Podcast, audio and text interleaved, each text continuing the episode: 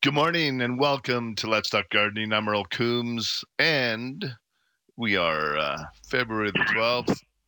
It's Super Bowl Sunday as well. Lots of fun stuff going on, and the weather's going to be great.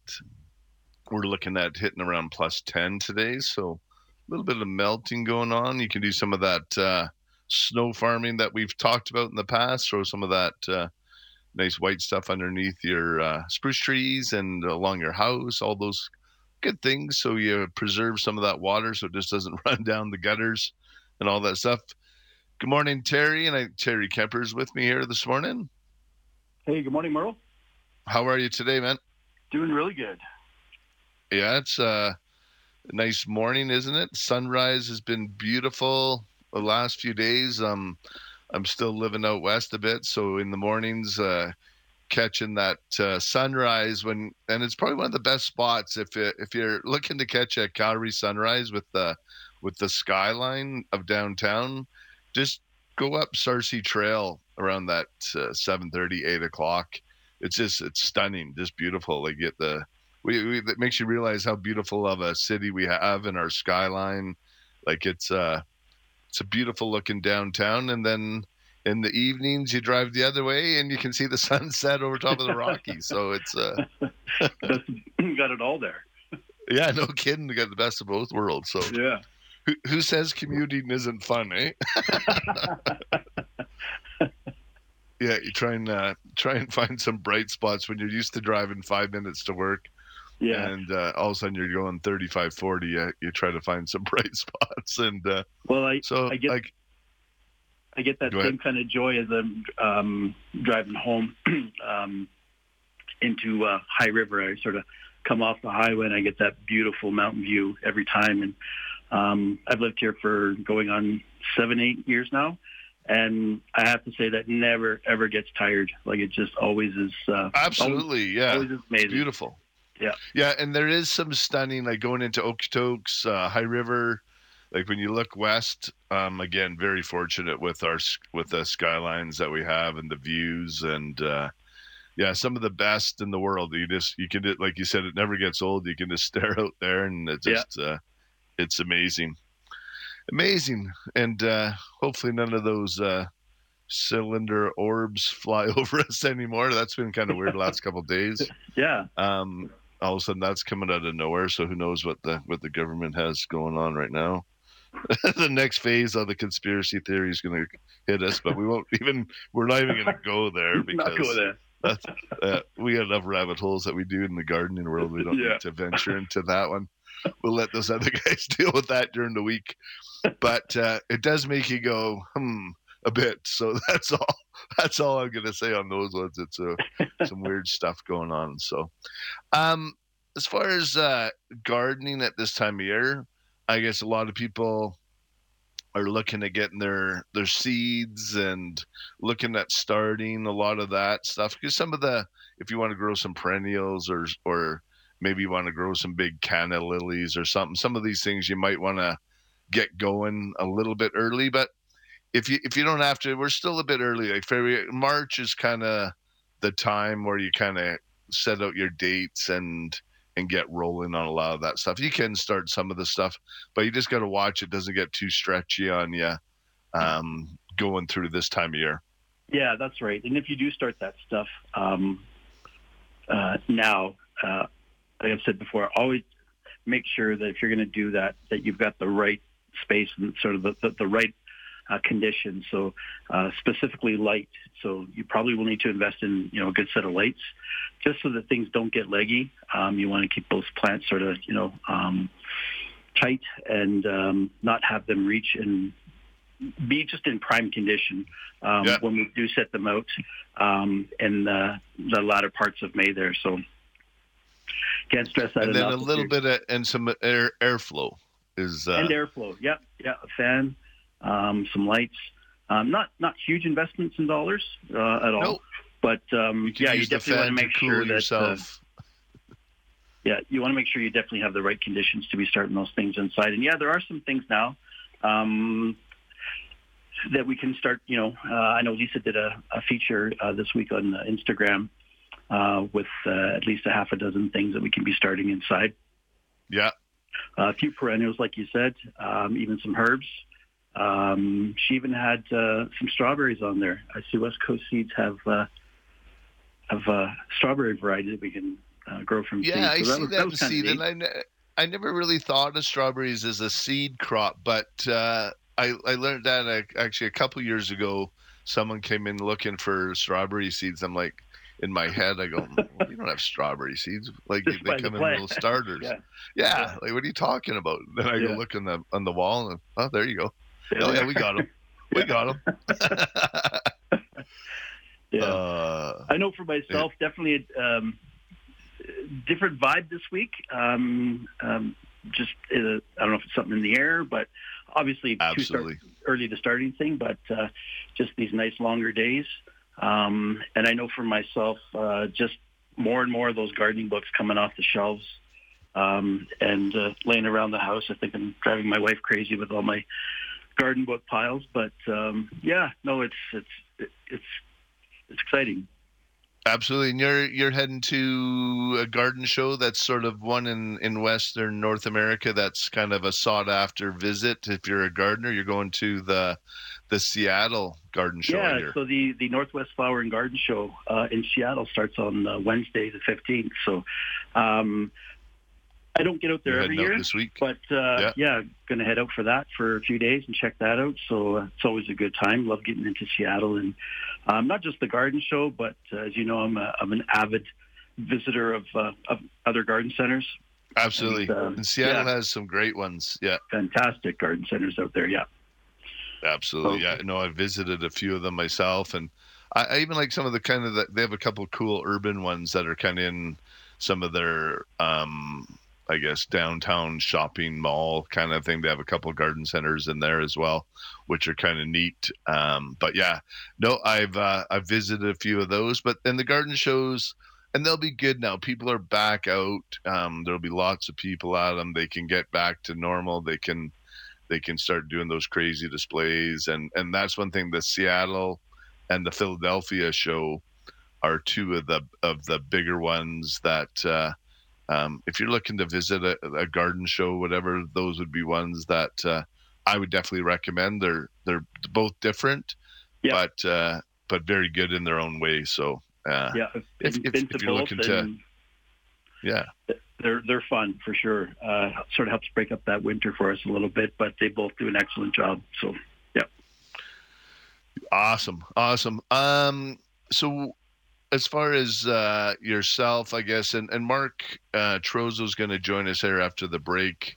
Um, he's going to talk a little pruning because we we get a lot of elm stuff going on. He's going to talk about some thinning out, some things that uh, we should be touching on on for our trees at this time of year because it it is uh, um the, the certain certain jobs and certain maintenance with your trees and shrubs should happen at this time of year.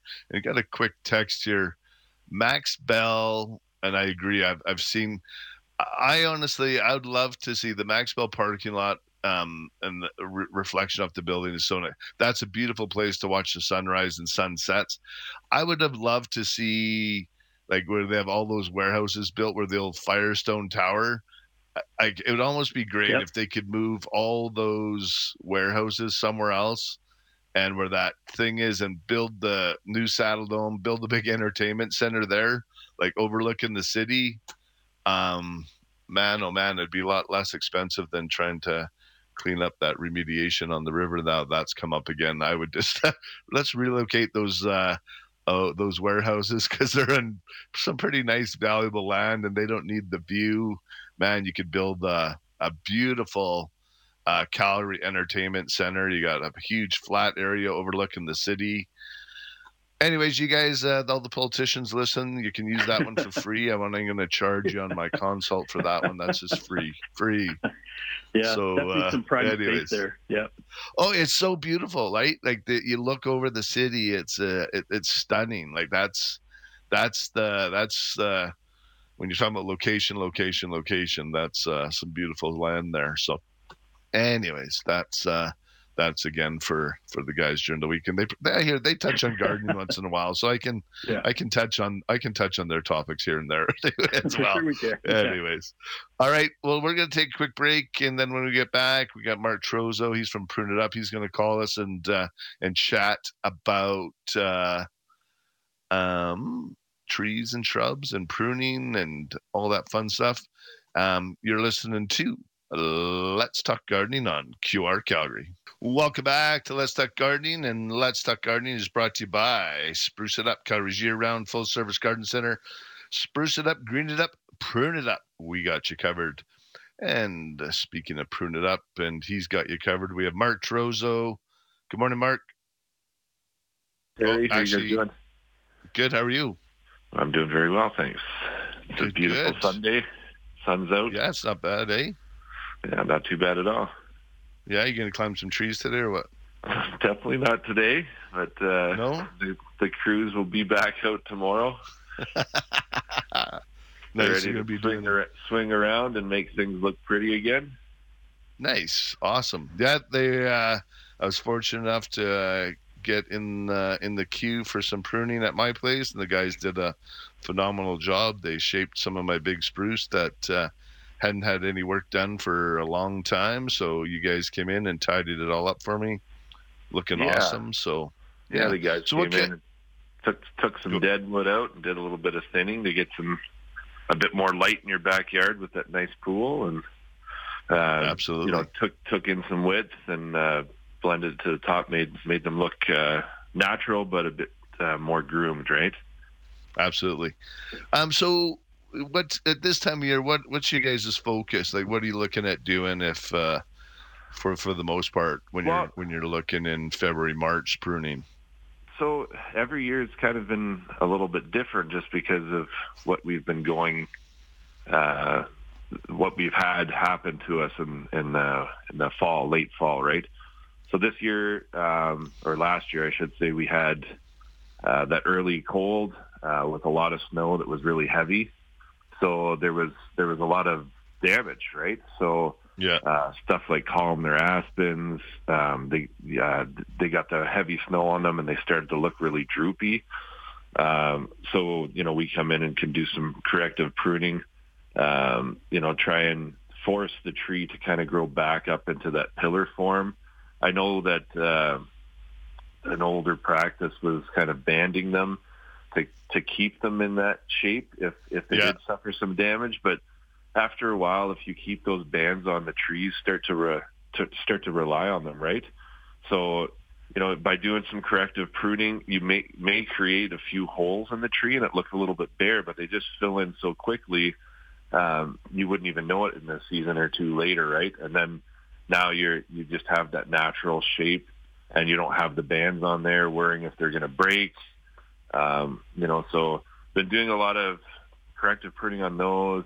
Um, also, you know, like big willows, uh, elm trees, green ash, um, lots of storm damage from that heavy snow. So doing that corrective pruning. Um, obviously, this time of year we do elm pruning because we only have till the, to April 1st to do that. So we have So- only so end of March that's that we have to have pruning stops on elms at that time, eh? Yeah, city puts the pruning back on on the 1st of April. So, Okay, and so why is that? So why is there a so um, So right now, um, as far as I know, there's there's no cases of Dutch elm disease in Calgary. So the Okay. city places a pruning ban on. So if you're making a cut on an elm tree when the tree is not dormant, um, it releases a pheromone which which attracts the bark beetle, and the bark beetle carries Dutch elm disease. So by pruning the tree while it's dormant, it's not releasing that pheromone, which isn't attracting the the bark beetle. So oh, you have to kind of follow the rules, and and most tree companies here they they do. Um, so you know you you you follow those rules, and if everybody kind of gets on board, then uh, everything can stay nice. Because if you go east, um, you don't see a lot of big healthy elm trees. They've they've all been uh, desiccated and and uh, you know they're they're either dead and or so the Dutch elm disease is uh is is a, a bug or a fungus or what what is it? It's it's spread from the bug.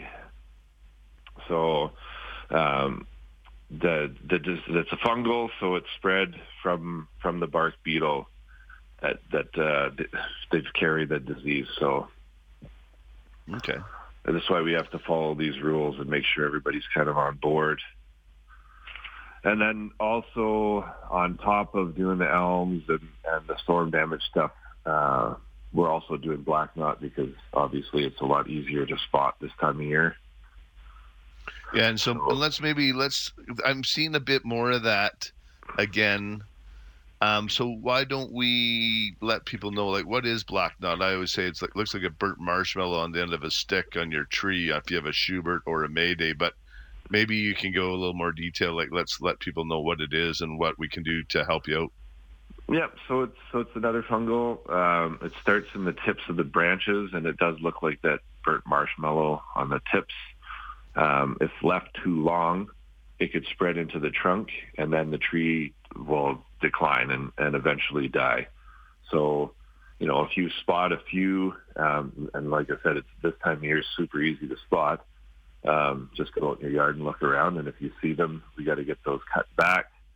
Um, you know, you really want to get it cut back, probably about a foot to a foot and a half from where you see um, the burnt marshmallow look on the stick, and uh, and then hopefully uh, you don't see any reoccurrence. But you want to do um, after you do that in the spring here, you want to boost the health of the, the tree as well. So lots of deep watering, um, like you always talked about, and then you can do root injections uh, just to boost the health because the pest and disease go after trees that are are less uh, healthy. So the the better foot forward on on all this uh, on all your trees, the less likely reoccurrences. Absolutely. Well, then, like we talked before too, like when you have dead, damage, or disease branching on on your trees and shrubs, you're not wasting that good energy on trying to revive old wood or diseased wood or black knot wood. If you get rid of it, clean it up, tie it up, then, like you're saying, the energy goes to good, healthy, new growth, healthy Absolutely. growth. Yeah. So it's important, yeah, and the there's tree, some give the tree a bit more chance to to recover from it, and uh, and just I mean, it looks a lot nicer as well, right? Not seeing that, so Yeah. I mean, just a quick walk around in your yard. Um, do a visual inspection of, of, you know, up in the canopy, look for those swollen tips, look for broken branches, you can you can uh, walk up to the trunk, look up to the trunk, look uh, around the trunk, and see if you see any cracking. Um, and then the other thing too is if if you're just not feeling confident confident enough to kind of spot these things, just give us a shout at Prune It Up, and we'd be happy to come out and do an inspection, put a pruning plan together for you, um, kind of get you where you need to, um, and then you know just see see the results from uh, taking care of all the details. Of, uh, No, and I've been you guys have been getting some killer five star reviews and and just spending a bit of time with the crew like at my place and seeing them a bit more. Um, they're into it. Like they're they're loving the trees and and they they just talk about the standards. They call it the mark standards. And uh, I know at my place, they, um, I seen Matt yesterday at a, an event. He's one of our up and coming arborists, and he's pumped. And he goes, "Because I hear we have to go back and do a little tidy up." I go, "Well, why?" I thought it was great. He goes, "No, no." Mark said we missed them. We missed some hairs or something. So he was all all excited. So I said, "Hey, hey, no worries. We'll figure that out." Anyway, Mark, just hang on. I'm going to put you on hold. Um, Sure. When we get back, we'll we'll chat a little bit more. You're listening to Let's Talk Gardening on QR Calgary. Welcome back to Let's Talk Gardening. I'm Earl Coombs, and I am here with Mark Trozo. And we have Terry in the background. We'll try and bring him in here for a couple uh, pruning questions as well. So, Mark, we we started touching on um, on on the pruning and black knot, um, some thinning out with the snow cover. Like this year, it's a little harder to do some of the shrubs and things like that. Um, so I guess we just we wait on some stuff until uh, until we get some more melting and things like that. So, what other kind of things are are you guys looking out for right now? Um, in terms of shrubbery or more more Yeah, on the just the trees, yeah, the more the upper stuff. Um, so a lot of people, um, and you guys know this too, for for springtime, uh, everybody starts going out in their yards and they start doing their projects. So, um, like this time of year is a good time to do, you know, that that removal that might be in the way for the next project. Um, so we do get those calls. Somebody might be doing a garage or uh, whatever. Something's just too close to the house. Removal is a good time uh, to do it because you don't have to worry about, you know, if we're dropping bigger, bigger pieces of wood, uh, you know, damaging the lawn uh, from divots or, or whatever. So that that's something to look for. Um, again, the spruce deadwoods. This is a good time to do those, um, just to get, uh, like we, we were saying earlier, um, have the tree focus on the healthier parts. So ta removing that deadwood, and then the tree can focus on the healthier parts because that deadwood is now gone. Absolutely. and Um, it's it's it's big and trees like i already see it like in those spruce trees that you guys cleaned out you just see the airflow the color almost changes and they just become like happier. Like they cleaned up and then they can focus on growing and Yeah. uh, and do what they do right? Which is and that's the idea. And and the guys were we were talking about um and i probably wasted a bit of their time the other day on on the site but we were just talking about um structure and and they had a customer that said to him like a really like she's happy like her trees are awesome structure She goes she goes but you can't really tell that you guys have pruned them she goes then that's what's the good thing about it like you're not really looking to a lot of times is to unless you're doing a total shaping or if Mhm. something's done up but you're not looking to uh it's not a price per cut thing like it's sort of you're trying Yeah. to set the structure and sometimes you can ruin a structure by cutting too much out of your tree and and people wanting to say well i'm paying so much i expect to see like a haircut i come in with a mullet and i leave with a buzz cut right and then that's sort of like it's Yeah. uh you want to see that but that's not necessarily um a good and when you mentioned it earlier is a more of a pruning program i guess Yeah, yeah, you should. Uh, well, first, when you what you were saying about the the the, the overcutting, it's a pretty common common mistake. Uh, when you're when you're pruning for structure, you just want to get those crossing rubbing branches out in the deadwood. So when when you're doing these structure cuts, as that tree is growing, if you get those branches that are crossing and rubbing and, and create a little growing space as the tree gets bigger, uh, you won't have that damage or uh, overcrowding in the tree because when it was younger, um, you eliminated some of those. Um, so that's that's the big reason for it, and a lot of guys newer in the industry or maybe just not as experienced, they they eliminate too much more in the lower part of the tree. Um, it's kind of called lion's tailing. So um, most most of the lower branches are gone, and then you'll just have the tips that are really full, and it, it just it's not healthy for the tree, and it's just don't like if if you're having that, um, it, it's just not healthy for the tree. It's harder for it to recover, so we really have to watch for that. Um, I did have a question for the two of you um, that I am getting asked quite a bit about this year. Last last fall, um, we got that really cold minus 30 earlier than we normally do. Now, a Yeah. lot of these fruit trees all had their leaves still on them. So now when you look outside, a lot of the fruit trees still have their leaves. They're holding on to these leaves. Um, this is kind of the first season that I've really noticed it, and everyone's asking me, well, what's going to happen this year? Am I going to see fruit? Am I not going to see fruit? Um, because I have a little theory, but I, I just, uh, I just wanted to see what you guys thought on that. terry Yeah, I've noticed that too. Um, and I think so long as uh, people did the right thing um, and I mean, there's only so much that we can do. Uh, we have to leave sort of the, the rest up to, to, Mother Nature. But generally in the fall, um, we try to um, maybe as we round the corner into the latter part of uh, September into October, maybe keep the, the, the soil in those areas a little drier and just to promote that that leaf drop. Yeah. And then once that's occurred, um, then maybe uh, we increase that watering just before dormancy so that it you know goes into um, winter with a nice moist soil pack around that root ball. So possibly those trees, you know, maybe they, you know, they just had that continuous watering through through the fall, um, and then maybe just didn't promote that leaf drop. Um, I guess is my first suspicion, but um, so long as they've, you know, done that good deep watering going into the fall, I think they should be just fine. so do you, um, do you think that they'll everyone will see less fruit production this year?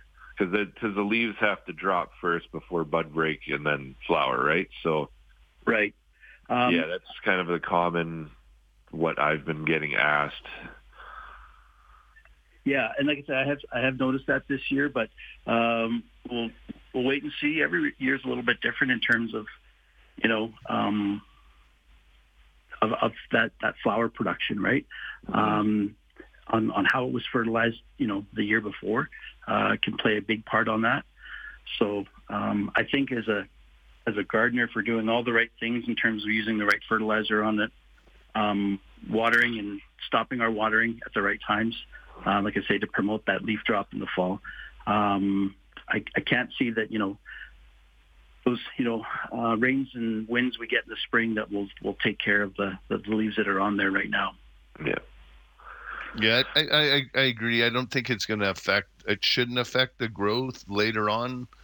Um, it is because they're just sort of hanging on there and really not doing nothing. Like they've they've all gone dormant and everything. And then once we get those spring winds a bit, and I noticed that there was a big aspen two doors down from me that still had full leaf. Um, and every time the wind, it it's lost most of it now. It keeps so I, I I'm I don't think it should affect it. Yeah. Um, Are you guys on the same page as as I am about you know doing the the spring fertilizer to, to absolutely you know, force force the leaf drop to push the bud break? Absolutely. Yeah, you want to do that and get that nutrients into the into the into the soil, producing that phosphate, get it going, getting the buds going, and uh, absolutely, it's a our soil has no um, nutrients in it unless we're feeding it. There's really not a lot. Like, and that's why we have such simple trees that grow here natively. Like you have your aspens, some of the spruce, and things like that. Like our soil isn't complex for for a lot of the different trees that we want to grow into our into our soil. So we need to help do that by supplementing the the soil with compost fertilizers the deep root fertilizer program that you guys do. Yeah. Like I said to you before, I was a huge advocate of that. I I seen that I had the big willows in my backyard, um, and I, they were planted at the same time as the neighbors, and I lived there for three years. And when you guys started doing it, all of a sudden mine shot up like four or five feet higher and thicker, greener. Like it was, uh, it was yeah, awesome. It so, makes a huge difference.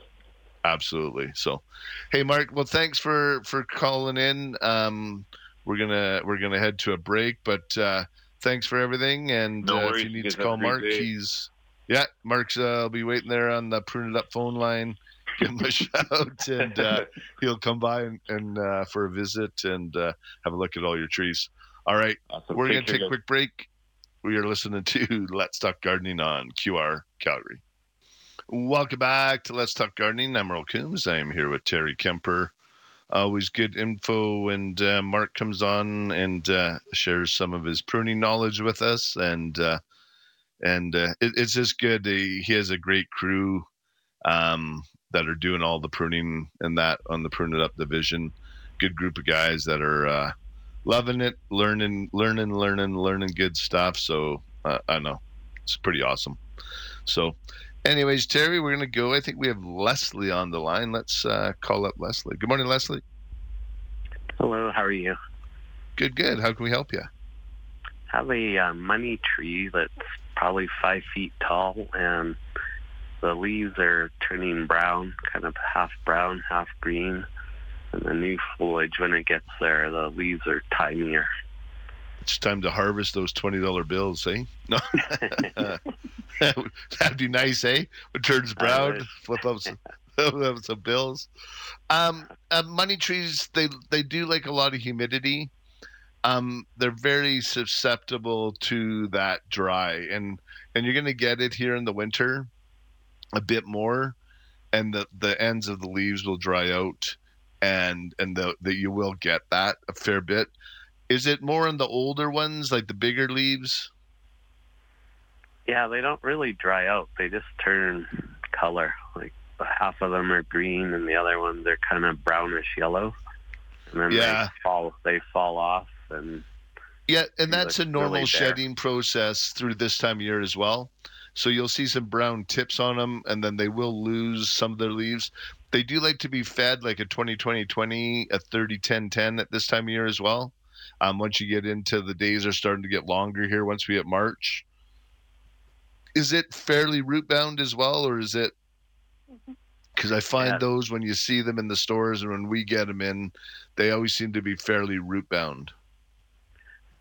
It it's been moved to another pot, but I I guess after all this time, it's quite old, so I would imagine it probably is probably is. Yeah, it's probably time to yeah, sh- it's time to revitalize that soil. I would say as well, because um, they they have a lot of foliage on them, usually pretty heavy trunks, um, and they they they they don't mind. Um, and I said if it's been a few years, I would definitely recommend time to find a new pot for it, transplant it into some nice potting soil and uh, and you'll see a big difference. And, just do it on a regular feeding program, so that once a month or once every couple months, with just a good all-purpose like a 20 20 20 or something like that, and you should be good yeah. to go. Great, thank you very much. All right, thanks, Leslie. Thanks for the call.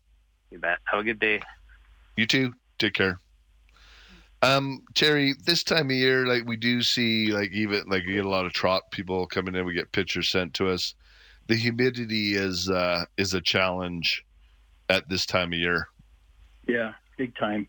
Um, we just live in such a dry part of the world, uh, and with our, our heat on now um, through the winter, um, our naturally dry environment combined with our you know our our warmed environments inside really is um, not the greatest for those plants that like that you know that condition of that you know continual humidity, um, consistently moist soils.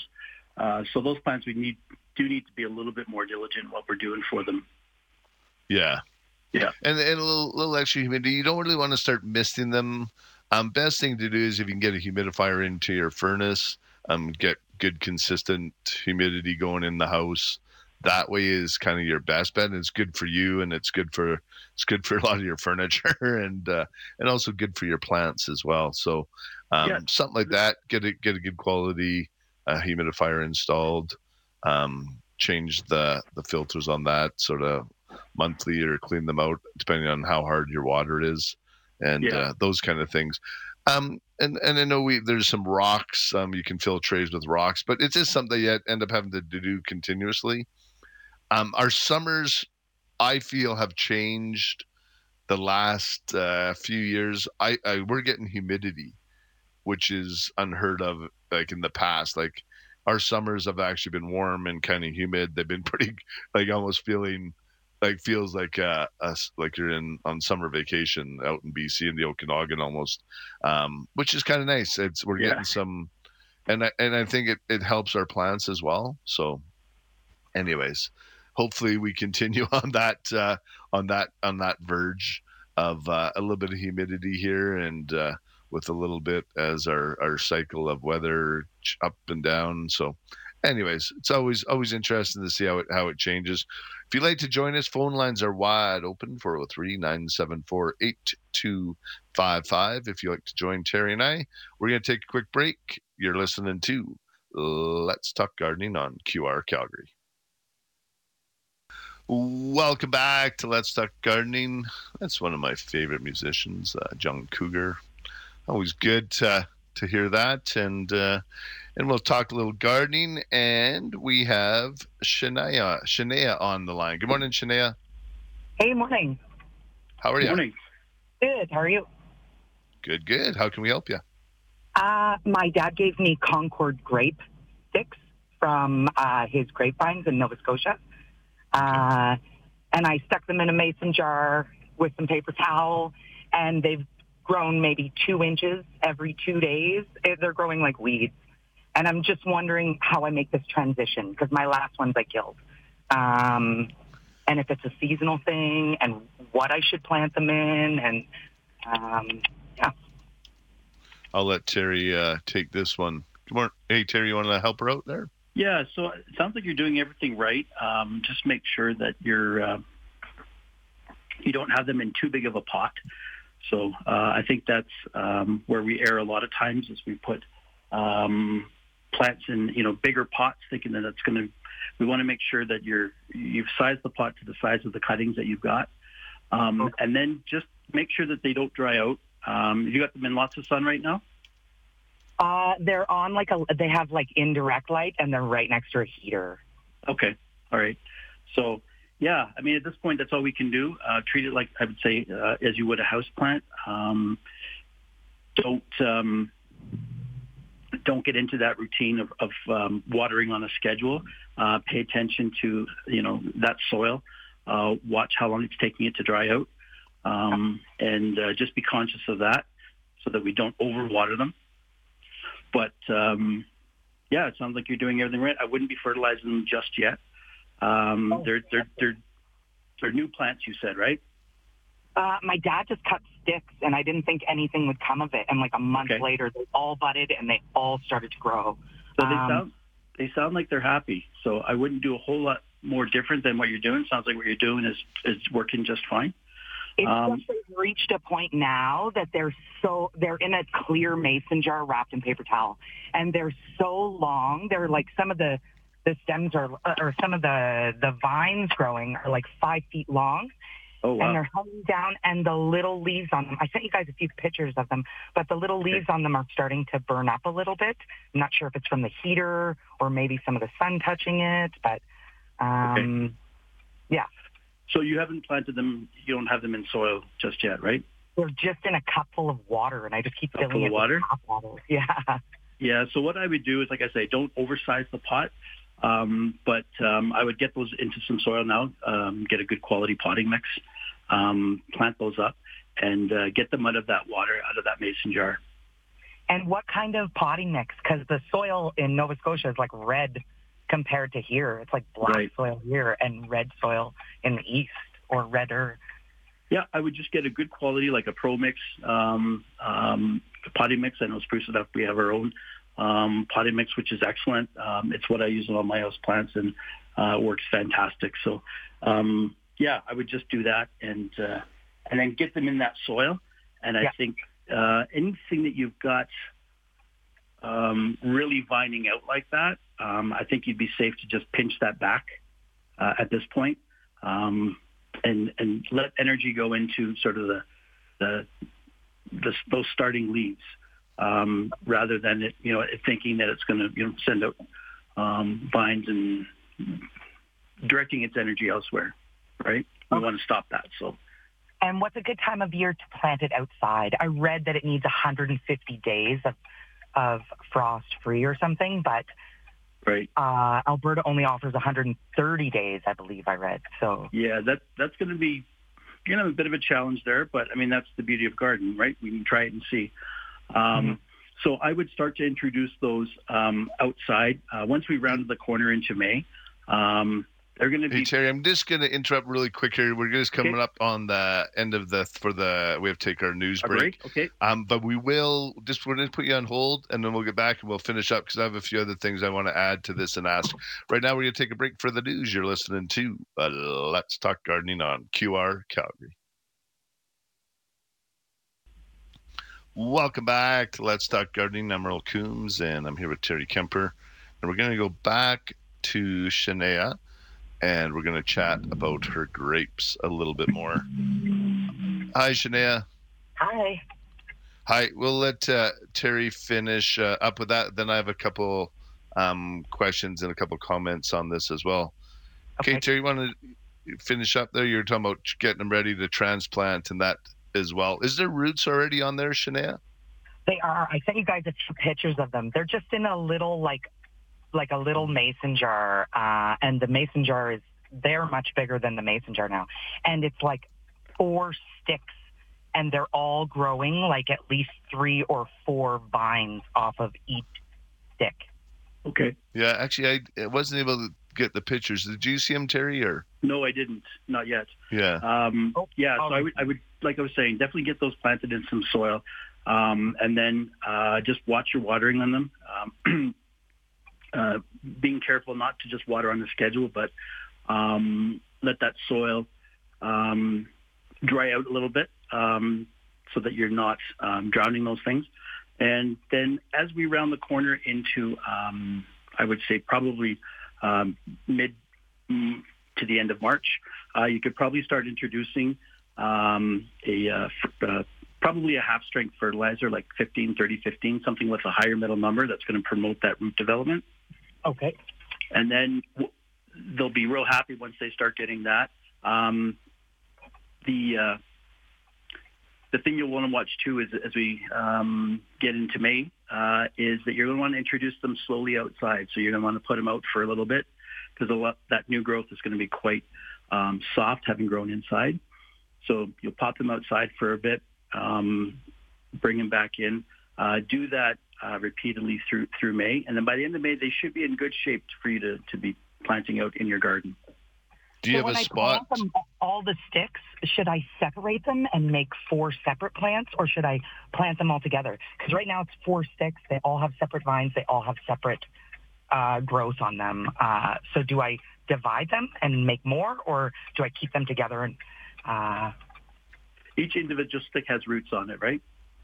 Yeah, yeah. I didn't think anything would come of it, but now they're like, it's incredible how much they've grown. Yeah. So um, I mean, a picture would definitely help, but I would probably pop pop them into like a uh, like a 15 centimeter um, pot uh, each one, um, just so that that root system uh, can develop individually in each pot. Okay. Yeah, okay. Yeah, do four separate plants for sure. And yeah. do you, where do, where are you going to put them in your yard? Is sort of my next question. Is uh, um, do you have a, a spot? Corner of the I have a back corner of a fence, and it sees about 14 hours of sun a day. Uh, okay. And home in Nova Scotia, my dad has them. There, there's an abundance of them. Like I've never seen anything like it. It's like a vineyard. Um, and so, my dad, he just throws compost out. Like he doesn't do yeah, anything. no, and that's like they have a different soil, so you're gonna have to get it a little bit more acidic, a little bit. But also, the most important part with grapes is the winter time as well. Is is keeping them frozen over the winter. So you want to ensure like that's a super honey, sunny spot, and probably the the snow melts there. I'm assuming it's up against a fence or up against a building or something. Yeah, yeah, up against a fence. Yeah. Yeah, so you're going to want to create some vines, some way to to tie it up so it can go upwards as well. But you you probably want to put some mulch or something around the root system and do snow farming like in the winter like when we any kind of snowfall try to like bury them like put as much snow around them as possible okay and uh, to keep them frozen because what because those are really the grapes are a hardwood as well so it's similar like with birch and some of the maples and so when we're when we're pushing the zone a little bit because they're a zone four so we're zone three and it's not the temperature that oh. kills them it's our Chinooks. It's those beautiful warm days. And uh, so we want to ensure that they stay frozen for the winter. Um, so you maybe even want to yeah cover them up um, a little bit of snow, um, ensure that they stay frozen over the winter. Some nice bark mulch over. Put three or four inches of bark mulch around the the base when you when you plant them, and after that, just to help keep the moisture and uh, and keep them. Make sure it's not raw bark mulch, so it's stealing the nutrients out like a good okay. composted bark mulch that you get at the garden center. Like don't get one from a from an arborist or something like that. Um, okay. So just get a good quality mulch of some sort, and uh, you should be good. And that sounds like the perfect spot. Nice hot. Um, so we should be uh, eating grapes and drinking wine in no time. Well, I'm hoping I get some wine out of this. well, hey, and uh, it, it, it takes a bit. So, um, but you're on the right track, I think. And with the advice Terry's given you and the spot you got, um, and continue feeding with that 15, 30, 15, that's fertilizer they like. And then just make sure you have some sort of uh, uh, like a trellis or some sort of uh, a wire climbing system for them to climb up and you should mm-hmm. be good to go. Okay, that's great. That's I feel confident now in planting them that I'm not going to kill them. Hopefully not. Yeah, yeah. no, no if you have a good. good root system going, you you should be good. Okay, great. I'll uh, send you pictures. I sent you these pictures, but I don't know if you guys received them. But uh, yeah, no, and you just texted them to the same phone number. Yeah, nine seven four eight two five five. Okay. Yeah. yeah okay. Maybe try again. I don't think they came through, but uh, yeah, I'd love to see them and, and keep us posted. Okay, great. Will do. I'll probably be down to your center there. Yeah, Terry are usually roaming around there every day, so come on by. That's great. I really appreciate this, you guys. All right. Thank you. Thanks a lot. Bye bye. Awesome. Bye. Love love that kind of stuff, Terry. Like when, uh, especially it came from her father's grapes uh, down east, and and to be able to grow them and propagate them like that, that's uh, that's pretty cool. Yeah, it makes them a little more meaningful for sure. Absolutely. So we want to hopefully help with some success on that. And we do have enough time. We're going to go to uh, Duncan. Duncan's on the line. Good morning, Duncan. Good morning. How are you? Doing good. How can we help you? Um, I have an apple tree in the back. It's about 15 years old. Mm-hmm. We had a whole lot of apples last year off it. It's a gala. But all the leaves on the tree are still there. They're all brown. I'm mm-hmm. surprised they didn't fall off.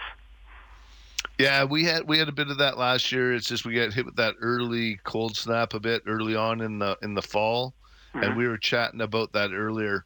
There's not really much you can do. Um, yeah, you can try to shake them off a bit or things like that, or but really they're going to fall off as soon as the buds start breaking.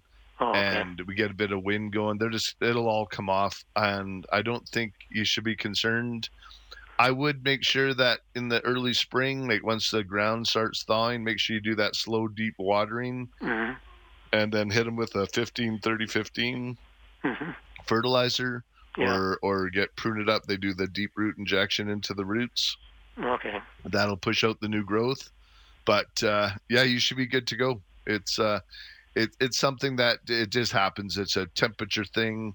And like we mentioned earlier to the earlier caller is and once you get into September, like August, September, slow down on the watering, let the tree shut down, and then once we get to the end of September, October, we start watering again to water them in good for the winter. Oh, okay. Yeah. All righty. I have another question. Okay. Um, I have three small cactus plants. One of them has long spines on it and it's growing like crazy. And I have two other ones. One's like an oval, and the other one's a long, spiny thing, very narrow. They're both dying, and I don't know why. Um, the, typically a cactus dies from too much water. Oh, okay. Um, if if you are watering it a bit more to to help it along, that's typically some of the reason why a cactus will die, or okay. lack of light. If it needs to be in a nice bright spot. Oh, okay. Um, yeah. Other than that, um, cactus usually there's not a lot you can do truly wrong because they don't have a big root system. Right, it's typically yeah. overwatering if people try and keep them too wet, or if the soil is a little bit too heavy. So make yeah. sure you have a good potting soil in there, nice light potting soil. Yeah, it's, it's and, cactus. Uh, it's for cactus plants. Yep. Okay. You should be good. Are you, are you watering maybe a little bit too much, or probably? Okay. Yeah, and I, I could tell by uh, maybe your reaction around, when I so said it's that. Sitting uh, in a south-facing window. Okay, so which is good. About five hours of sunlight a day during the summer. Yep. Sounds good. So it should be good. Just let them dry out in between waterings. Let them dry out really good, and uh, okay. uh, just try and get into a nice tight or a nice sunny spot as best you can. So and, will they come uh, back, or am I just uh, wasting um, my time? It's hard to tell. Like, mate, can you text us a couple pictures, and then Terry and I can have a look, and sure. I'll see kind of how far they've gone, and yep. uh, we'll have a look and uh, see what we can come up with for you. Okay. So what's your e- right. email email address? just you can just text it to the same number if you text at 403-974-8255 okay you can text us a couple pictures and we'll get them right away okay thank you very much awesome. Thanks. Bye-bye. Uh, bye-bye. Hey terry like i said there's not much with a with a cactus that um is typically when they're dying unless they've had a fungus or overwatering is the one thing. If their roots get rotted out on them and yeah. that's uh, we we tend to kill things with kindness. They start something starts looking a little bit eh. So we oh i better give it some more water. I better give it some more water yeah. give it some more more stuff right? And uh just and like you, when you're sick yeah exactly i have this theory about cactus too is that if you think your cactus needs water um or and i do have a few myself uh, I generally will hold off uh, another week or two um, over and above what I think it needs, um, just making sure that I'm not giving that thing too much water. Um, Absolutely. And, and, again, like like you've talked about before too, just getting yourself off of a schedule, um, a watering schedule, right? Um, so we're you know every Sunday go around the house and water all the plants. Um, sort of try to break that habit and, and pay more attention to the actual condition of the soil yeah. Because um, you know, cactus, you might get away with just watering, you know, um, once a month during the winter, right? Absolutely, totally. Yeah. No, and that's all they need. And they, like you said, in the desert, even when it's 30 degrees, like it might not rain for for a month or two, right? And right. uh, and they're they're survive, and that's sort of why they don't have very big root systems. They they pull the water up into their body and they store it, and uh, and then go from there. But yep. uh, I agree totally. Um, that's the, typically the only thing is, and the only thing is to help something if it's rotted out like that is just drying it out, try and get the roots healthy again. Um, so Duncan, one other thing, if you're still listening, if you've dried it out and you feel the roots, you might even want to hit it with a bit of Rage Plus. Um, that helps get build the tissue up. It'll help build the root system up again, and uh, and get back to doing what it's doing. But we'll take a look and see what it looks like and then we'll go from there. But right now, we're going to take a break. If you want to join us, um, Terry and I, if you have any questions, gardening, we'd love to answer them. 403 974 8255. That is the talk and text line. We're going to take a quick break. You're listening to Let's Talk Gardening on QR Calgary. Welcome back to Let's Talk Gardening. I'm Earl Coombs, and I'm here with Terry Kemper. And if you'd like to join us, phone lines are wide open 403 974 8255. Hey, Terry, got a quick text here for you. It says, Good morning. Your show is the highlight of my week. Well, that's very nice. Thank you so much. um, I have two Haskap, about 12 years old. They've never been trimmed and are a real rat's nest. Can uh, can I thin them out at this time of year? What What are your thoughts, Terry, on those? Uh, for for Haskaps, I think I would still probably delay a little bit um, in, into March. There's not a, I guess, a huge advantage of doing it now uh, between now and, and, and, March, but that you know, as we round that mid-March range, uh, you certainly get out there. I'd probably focus on pruning out that that oldest um, uh, wood in there, allowing yeah. that uh, that newer um, that newer growth to sort of take the lead um, you could probably get in there and be after 12 years. You could probably get in there and be quite aggressive with with, with the prune on those. So, um, but yeah, I just focus on the getting that older wood out, and then any crossing branches, um, then prune for shape. Um, be conscious that uh, that is a, a flowering flowering shrub, so um, you're you're going to want to uh, make sure you're. Yeah, like don't trim the top or anything, right? Like just I would I would be trimming branches. Yeah, just going right to the base and, and thinning that out. Like I wouldn't take them down and buzz them, but just get that oldest wood out of there, um, open that up a little bit, and um, yeah, make sure you're um, doing you know 15, 30, 15 on that, um, just to get the maximum out of that plant. Absolutely, I was I was really surprised how big they can get. I know we were doing a landscape job in in Lake Bonavista a couple years and went in the backyard. They had about eight um, huge um, Haskaps. They're like six, seven feet high and this thick. I was just, I was really quite surprised uh, how big they can get. And uh, and they produced a, I call them like the prairie blueberry. Yeah. And and they're they're great, and they're supposed to be like and I like they're they're nice and tasty, but they're uh, like they're sort of because blueberries in Calgary, to be honest, like you can grow them. Um, you're not going to get huge bumper crops, but these are um, propagated and uh, came out of Siberia, so they're a fruit that are made to produce here. They live to produce here, and they and they will produce here, and uh, and you get a nice a nice real berry, and and some larger amounts if you're growing them properly. So it, it's kind of cool when you can get that kind of stuff going. Yeah, that that is the nice thing about them is that they they do um, establish fairly quick. So if you're taking you know um, two gallon size plants home, um, they do need um, um, they do best with the having a, the right cross pollinator. Um, and uh, we have charts for that to figure out which ones uh, go with which. But you know, three or four plants planted in the yard uh, establish fairly quick. And for sure, I'd, I'd put my energy into growing Haskaps uh, over blueberries any day. Absolutely, because they're yeah. like I said, they're just they're for our zone, right? And same with a lot of the cherries. There's so many good cherries that you can grow here, like the Romance series, the Romeos, the the Juliet, that whole Romance series out of the University of Saskatchewan. Yep. Um, there's there's some great and lots of great fruit, like good apples, really good pears. Um, there's some plum varieties and uh, and a few different things that you can grow here. So um, and we, I, am curious, we're, we're definitely going to be pushing the zone on. We have those uh, Asian or Russian peaches. Peach I can't remember yeah. what they. Yeah, we have some peach trees that we're going to try and grow on, and uh, I might have to uh, get my buddy Dwayne out on. They have a little orchard just on the west side of Calgary. Maybe I'll plant them in his orchard and uh, we'll grow them there and see if they survive, and we'll we'll see if we can have some peach cobbler in a couple years. Dwayne will charge us for the after I put him in his yard, so I have to we'll have to watch him, but that's okay. Maybe we just won't uh, tell him. ab- absolutely, yeah. yeah. That's just that. But uh, now he has a, he has a good spot where we planted a, a few trees in an orchard over the years with them. So uh, I know they harvest a bunch. So which is which is pretty cool.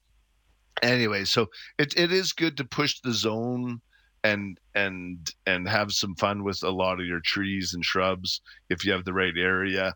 And the more and more that a lot of the tree companies and the propagators, the growers, like they're traveling and going up in the forest in Asia and Europe and different places where they're the same zone as us, because a lot of the nurseries that are in BC, their biggest customers are in the prairies. So like all those guys in Kelowna and all that, like 90% of their product comes to Alberta. So they're right. growing Alberta product, zone three, zone four product. And we've been working with them for a for a number of years, like over 50, 60, 70 years. And not myself, but the the companies in in Calgary and in our area bringing in um, all kinds of different plants from there. And long as the zone is right and the timing's right, um, the survival rate's going to be survival rate's going to be really good, and and they can just grow things much more cost effective than some of the nurseries here on certain varieties. Um, and the transition is great and that's why we've been able to with our growers and we feel very confident we offer a two year warranty on all our trees and shrubs and and and a lot of it people don't have to utilize them they've they, we have a great survival rate on a lot of our product that we bring in so um, i'm proud of our growers they do a good job for us great job, and who yeah. we work with so it's uh it's pretty cool anyways um any other plants that you're kind of looking forward to this year, Terry? And actually, sorry, I'm gonna have, we're probably uh, probably the wrong question to ask right at the I'm gonna we have to be more firm on our in and out times because with the FM they used to be able to fudge in my my my long-winded uh, conversation sometimes, but now that we we're tied in with FM, we got to be chop chop. more like strict. Uh, yeah. Yeah, yeah. Renee on the other line, our producer, she she's on me, so she has to keep me in line a lot more. So when we hit a certain time, there's no uh, there's no plane. So we're in the we're in the 28. So we got to take a break here. If you want to join us, 403-974-8255, the last half hour. You're listening to Let's Talk Gardening on QR Calgary. Welcome back to Let's Talk Gardening, and Let's Talk Gardening is brought to you by Calgary's year-round full-service garden center. Spruce it up, green it up, prune it up. We got you covered, and we got uh, a few texts going on, Terry. And what did it, what I what was the question I asked you just as we went to break? Do you remember what I was talking about? I think you were just sort of leaning into, uh, you know, ideas I have heading into um, this growing season, things that I might be looking at doing differently. Yeah. What do you?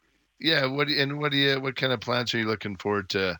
To maybe adding or or or deleting out of your out of your life or into your garden. Yeah, I really want to try and focus on um, uh, growing more um, things that I can, uh, more edibles. So more things that I can, you know, put that time and resource into, uh, you know, um, vegetable gardening, um, and not necessarily on a large scale. Um, I'd like to even do some things around the store where we're promoting um, growing edibles in containers, for example, right? Um, and maybe inspiring sort of a, you know, a, a generation um, that maybe hasn't grown their own food in the past. Um, a little more connection to you know where their food comes from. Absolutely, and we have some great uh, right at the till right now. We have some great um, raised garden um, products um, that are yeah, good. Do, they're not yep. huge, like you can carry them out, um, but it's a great way to even just start. And you could just you could even move them in and out, like on a day like this where it's plus ten. You could have them outside and then just bring them in at night. And on the warm days, you can put it outside, take the lid off, um, get that good sunshine on it. Um, but it that's the perfect great right now if you want to grow some lettuce, some radishes, some spinach, a yeah. few of those. They'll grow um, this time when it's a bit cool. Um, during the day, like you just get awesome flavor. Like your lettuce is that nice crispy lettuce. Because sometimes in the summertime when it gets hot, the lettuce um, and a lot of the things they, they don't have as much the sugar content. That cool nights harvesting in the mornings is when you're going to get that. Uh, if you harvest at four in the afternoon when it's plus thirty, um, yeah, your your veggies just aren't gonna they they, they won't No. taste the same. Like Not you gotta you harvest, yeah, harvest first thing in the morning. Get up early, like four, five, six in the morning.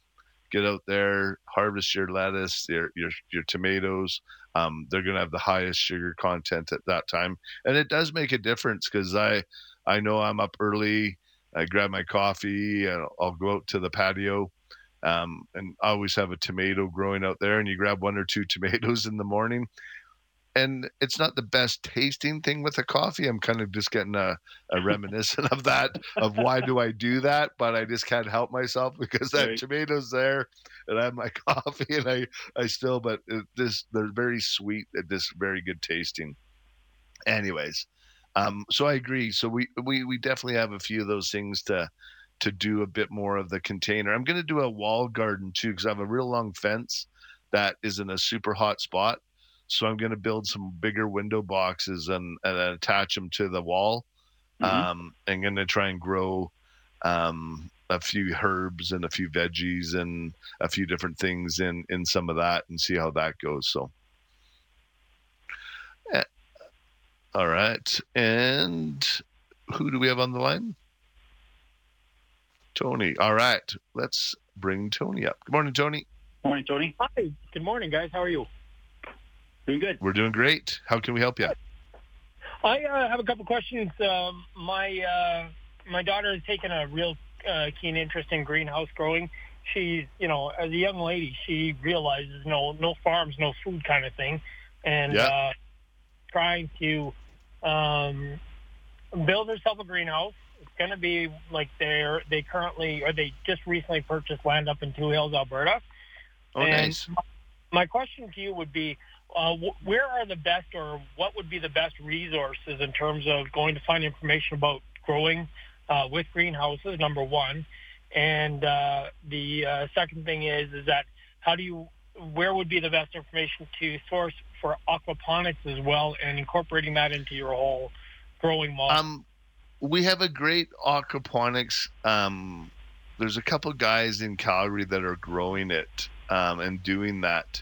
Um, so I can see if we can and actually, that's somebody we could probably look at getting on on the show. I know we had him on quite a few years ago.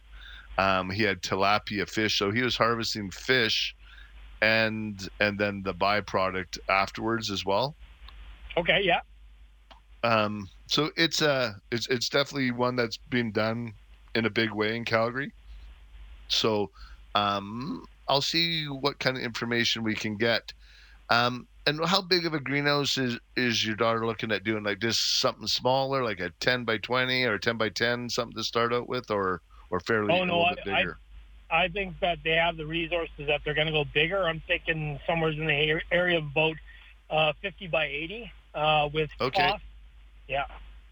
Are they going to do a hoop house or actual like with Lexan or or a poly house? Uh, it'll probably be a poly house uh, where like she's she's just recently got chickens as well. She's getting goats, stuff like that. So it's a whole farming incorporation kind of thing. But uh, yep. exactly where she's going to go with the uh, the farm food kind of thing, I'm not sure.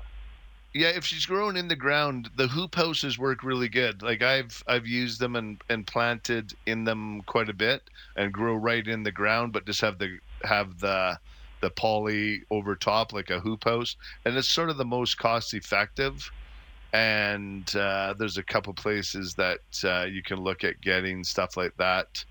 Um, and so I, uh, those are because if you get into the more structured um, truss system, they become quite expensive. If you're if you're going to do a hoop house with poly, that uh, you can get a pretty decent house um, in the in, under the five thousand range, sort of thing, right? Yeah. So okay. with a good size, and if you want to add on the nice thing with the hoops, you just continue your hoops if you want, or uh, and then make it longer. And uh, it's a, it's a it's a good way to start if you can only afford ten hoops, and they're usually in the five five feet apart sort of thing, five to eight feet apart, depending on what style of hoop you're getting. All and right. uh, so that's a and there's a couple good resources. Like that professional gardener in Calgary is one um, place that you can do a bit more of that uh, of the hoop style houses. Okay. All right. Well, All right. Taking the time to take my call and uh, answer some questions for me. Thanks a lot, guys. Yeah, absolutely, and uh, it's a great way to grow because it does it extends the season and it warms up the soil a little bit early. The only thing is, um, you, she'll probably want to do do some roll up vents, um, part way up or on one side but you just got to be careful with that too. If you open them up too early, you get that cold ice air going through. So it's a it's it, it'll be a bit of a trial and there. And if if you feel the ice on her skin, like some days it feels nice and warm out, but it, you know what it's like in Calgary. You get that bit of a wind and you can just you feel that burn a bit. It's still cold. Um, but it's nice and hot in the greenhouse. So there's a few things you just got to watch when you're growing in the greenhouse in Calgary, and and airflow is is one of them as well. So have a good vent system where you can have some exhaust and blowing some air through some of the larger houses like that. So yeah. I used to, uh, um, Sprung uh, Structure used to have a, uh, a greenhouse down in Ogden. I worked there as a kid, and all I can remember really, uh, all of it is just the humidity. They only grow, they only grew uh, cucumbers and tomatoes, but I'll tell you, it was just incredible. You'd walk in there with a canvas uh, coveralls on, and you'd be 30 pounds lighter because all your water weight uh, tracking from the humidity and also everything you burned off. So, yeah, it was uh, it was quite the it's quite the interesting uh, setup for greenhouses. In any case. Absolutely. And if you're um, familiar with the Sprung people, they have an aquaponics greenhouse growing out there oh, as really? well. Yeah. Wow. We did a couple years ago. I, I, did a little tour with the Sprung family, and uh, they had uh, that they had some fish and all that growing in the back of the greenhouse there. All right, I'm gonna call them and take a tour. I, I live close to Mountain Okotoks, so this is uh yeah, a, perfect. Yeah, no, and they're and as you know, those people are, are very generous with their time and uh, and a lot of times like to share with you. So um, by all means, I would see what kind of information you can get from out there. All right. Thanks a lot, guys. Appreciate it. All right. All right. Take care. Bye-bye. Thank you. Bye bye. All right. If you want to join us, uh, phone lines are wide open 403 974 8255. We're going to take a quick break. You're listening to Let's Talk Gardening on QR Calgary. Welcome back to Let's Talk Gardening. I'm Merle Coombs and I'm here with Terry Kemper. If you'd like to join us, phone lines are wide open 403 974 8255. Um, we've had a couple people inquiring about uh, doing a pruning um, workshop. We will definitely, um, I've already just texted the team, uh, Mark and Lisa and Terry. Um, they're going to get some organized. So keep keep your eyes posted on uh, on the social media and uh, here on the show. We'll mention it when we get it um, set up with cost and stuff. Um, so Tom has asked us to add to the list.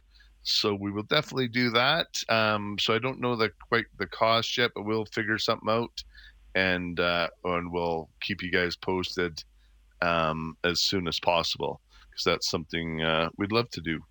And Mark is already looking forward to it. He already told me that over text, so which is awesome.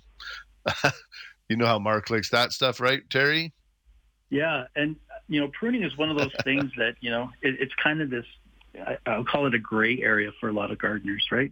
But once you learn yeah. how to pr- prune properly, um, it definitely takes that intimidation out of it, so that when you are making cuts on your tree shrubs, um, you're making the right cuts, uh, and you can do it knowing that you know uh, you're doing the right thing for that plant, so that you know you're cutting into the right parts um, yeah. on the tree, um, not leaving you know um, stubs and little nubs around, because um, it definitely does make a difference to um, promoting the you know optimal health on those things. So if you can if you can educate yourself um, with a little bit of pruning know-how, absolutely. I know I know that with my uh, training through the Master Gardener program, when I did it was still done at the zoo, and we went around the zoo and just the like I just remember um, sort of the, the class before and then after the pruning class, um, my confidence just skyrocketed and in knowing where to make the right cuts on those things. So, yeah, absolutely. You, yeah, and it, and it's technique, right? Like it's if you're if you're pruning anything that's like five feet or longer, that's a bit like two inch diameter like take it in three cuts. Don't try and make that big cut all at once. Like take the right. a third off the end, work your way towards the tree, and just leave the last one with six inches. And that's because then you're not gonna get that weight. It's not gonna tear on you.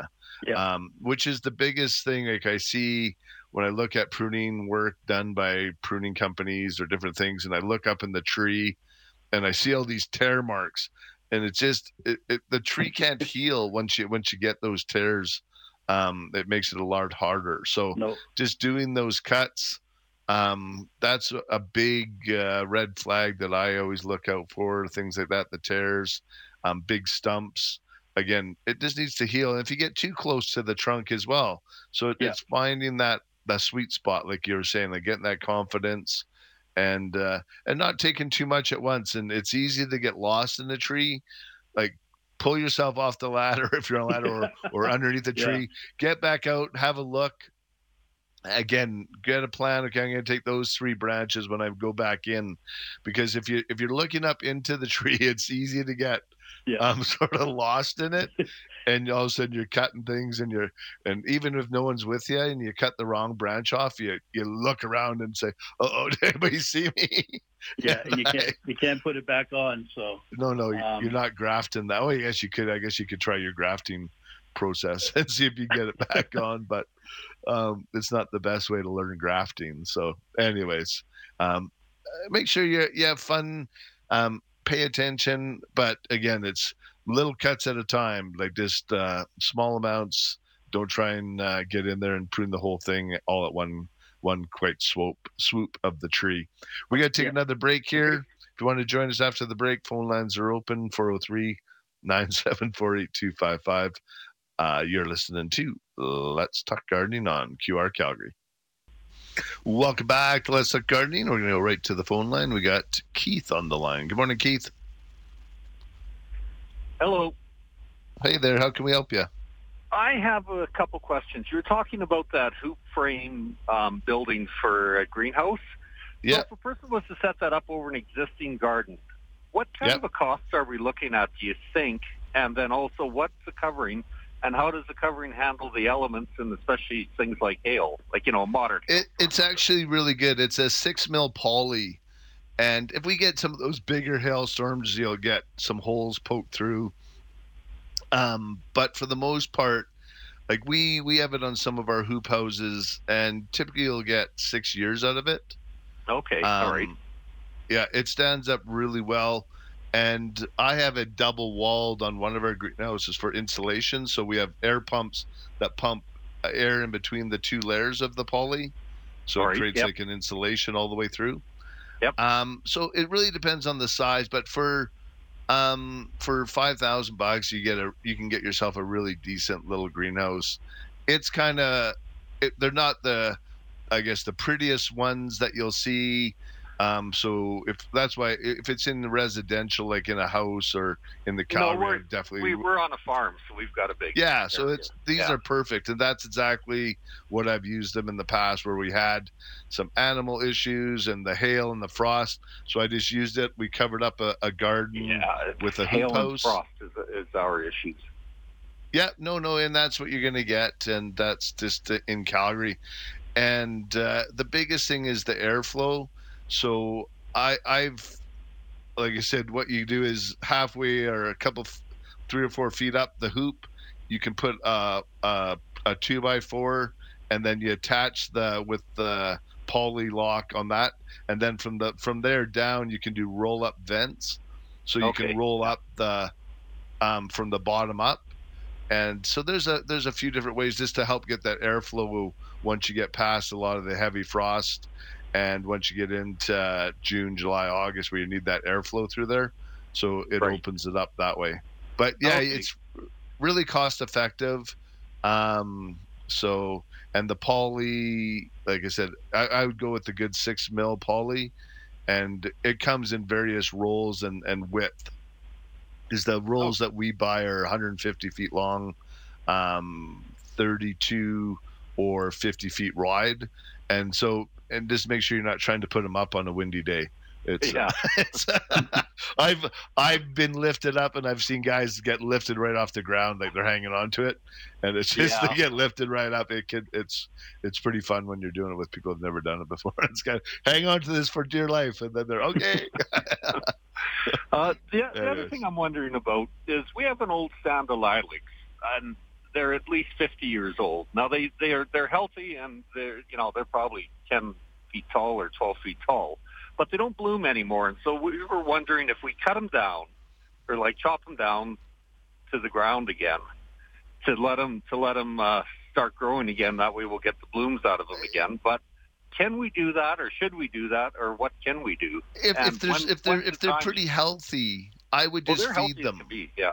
Yeah, if there's not a lot of deadwood in them, I would just hit them with 15, 30, 15. Like get some, or if they're out oh. on an acreage, like get some of our lawn fertilizer, mix that in there, but just fertilize them with a high middle number. They probably used up all the phosphate in the soil and that, and there's just so nothing have, left.